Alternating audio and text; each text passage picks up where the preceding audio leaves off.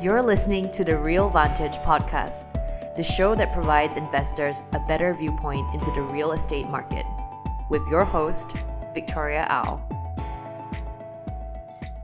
Hi everyone, I'm Victoria Au. I am the Director of Business Development here at Real Vantage. So, welcome to the Real Vantage podcast show. Today I'm joined by Pearly Yap, who is an experienced personal investor and an ex-professional fund manager who specializes in Asia Pacific equities and the property sector. So thank you for being on this show with us today, Pearly. Thank you for inviting me. yeah, um, so glad to have her join and to shed more light on this particular asset class. So why do you particularly invest in physical direct property?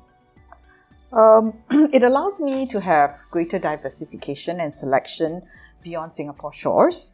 Um, I think in the past, I should mention that in the past, you know, if you want to invest beyond Singapore, um, the investments tend to be quite lumpy. Uh, you need to buy an entire asset, like an entire physical residential property. And so it tends to be quite lumpy. I think the advantage that uh, Real as a platform and many of these property platforms have is that you have the ability to invest in smaller ticket sizes and with smaller ticket sizes, it will allow you definitely more diversification in terms of the countries that you want exposure to, the asset classes that you want exposure to, as well as the different stages of property investing, investing uh, that you may want exposure to.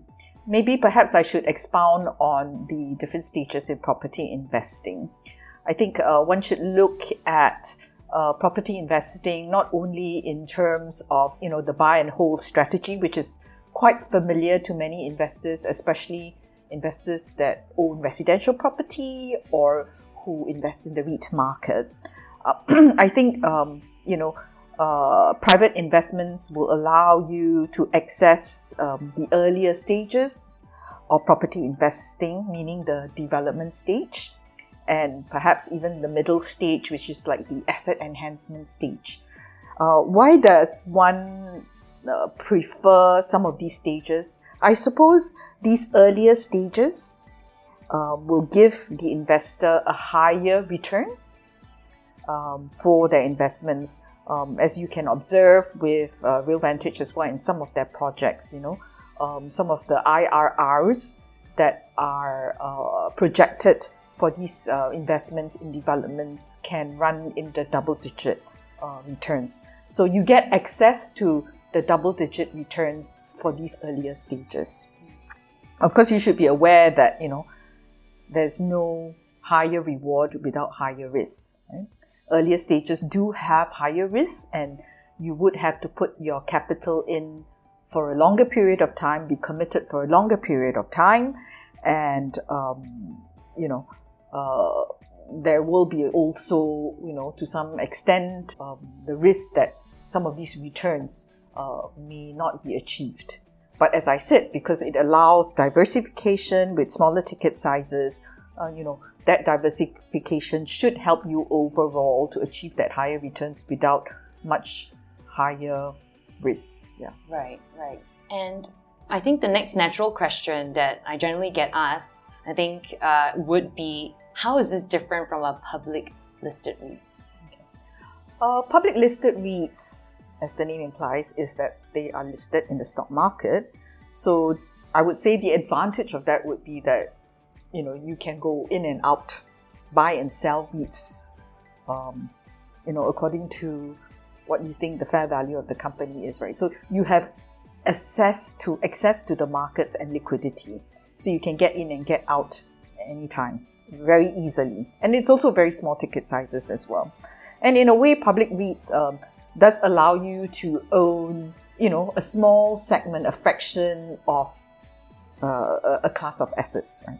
But often, like in Singapore, public REITs um, give you access to Singapore properties in the various asset classes. And um, there are many professional fund managers that are running these REITs as well that, uh, you know, you, you can benefit from. But with uh, private investing, um, as I said, you know, you do get much bigger diversification across the uh, property investing cycle, which you don't get in REITs. uh, REITs tends to be in the buy and hold space or in and in a very very small portion in the development space because there are limitations reg- in the regulation on um, having a big portion in developments. So at least in the private space, you do get the different stages, and also you do get you know a selection of different asset classes as well, a much broader selection of different locales and asset classes um, in the private space. Right. So, what do you look at when you're selecting, you know, a new investment uh, with regards to direct property investment?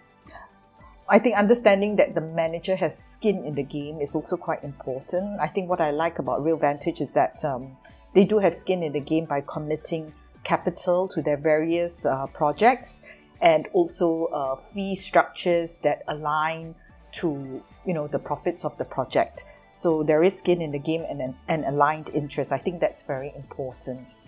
Uh, the other thing that investors should be also aware of is that you don't want to go into, you know, some of these public platforms that you go into, some of them may promise you very high returns but not completely explain to you the risk that's involved. I think you need to understand that higher returns come with higher risk and having access to the manager. You know, Real Vantage does have webinars, which I think uh, does draw a lot of, uh, you know, increase the trust of the investor. You have access to these managers and you can ask questions. So do, uh, you know, attend before you invest, do attend these webinars and ask the questions. And the questions, as I said, that you particularly want to ask is about the credibility of the manager, the fee structure, uh, of the projects in particular. Yeah. Mm.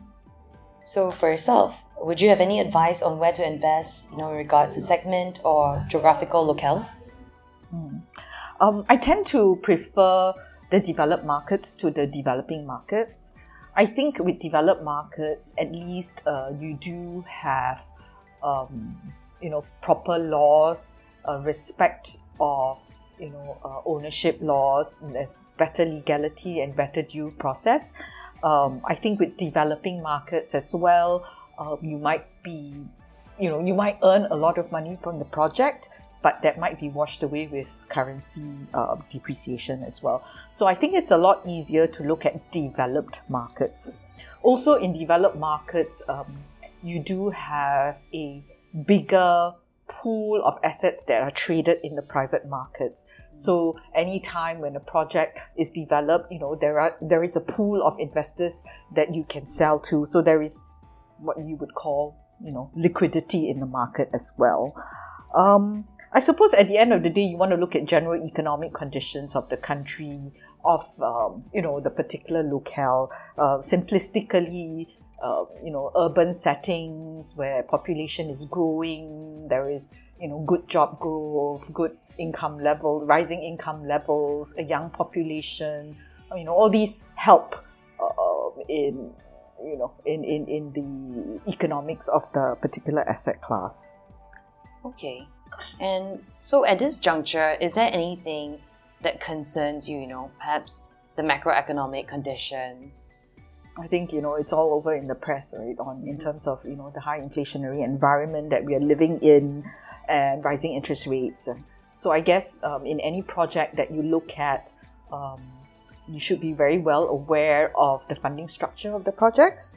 Ensure that you know these uh, managers uh, do not project very very low interest rates for a very very long period of time because that's unrealistic. Um, you want to be aware that you know if interest rates are rising, it means their funding cost is also rising, and do um, interview them about how they are going to structure that and project that, um, and that should be also in their you know IRR projections. Um, the other thing is that with with uh, property investments, they are long duration assets. Mm. They, you know, you're holding these assets for a longer period of time. Um, so you want to have confidence um, you know, that these assets are durable, right? And so meaning that, you know, you don't want to have very, uh, you, you know, perhaps you, you want to look at assets where, you know, the rental leases, uh, there, there is a, there, there is a big group of people who will, you know, companies or individuals who are keen to to rent, there is a good demand for that particular asset class, um, and that these leases can be tied up for longer periods of time, so you have some security. I think in every business cycle, uh, you know, there certain asset classes are suitable, um, and in every locale as well, understand the demand and supply dynamics. Um, you know, if there is good uh, demand, the, the assets tend to have to hold value much better. Mm. Right. Yeah. Thank you so much for you know sharing more, and I think it was a really informative discussion. You know, specifically focused on direct property. So thanks for coming on this show. You know, I look forward to having further conversations with you, Pearly. Thank you, Victoria. All right. So. Um, thank you all for listening in, and I'll catch you on the next one. All right, bye. Thanks for joining us this month on the Real Vantage podcast.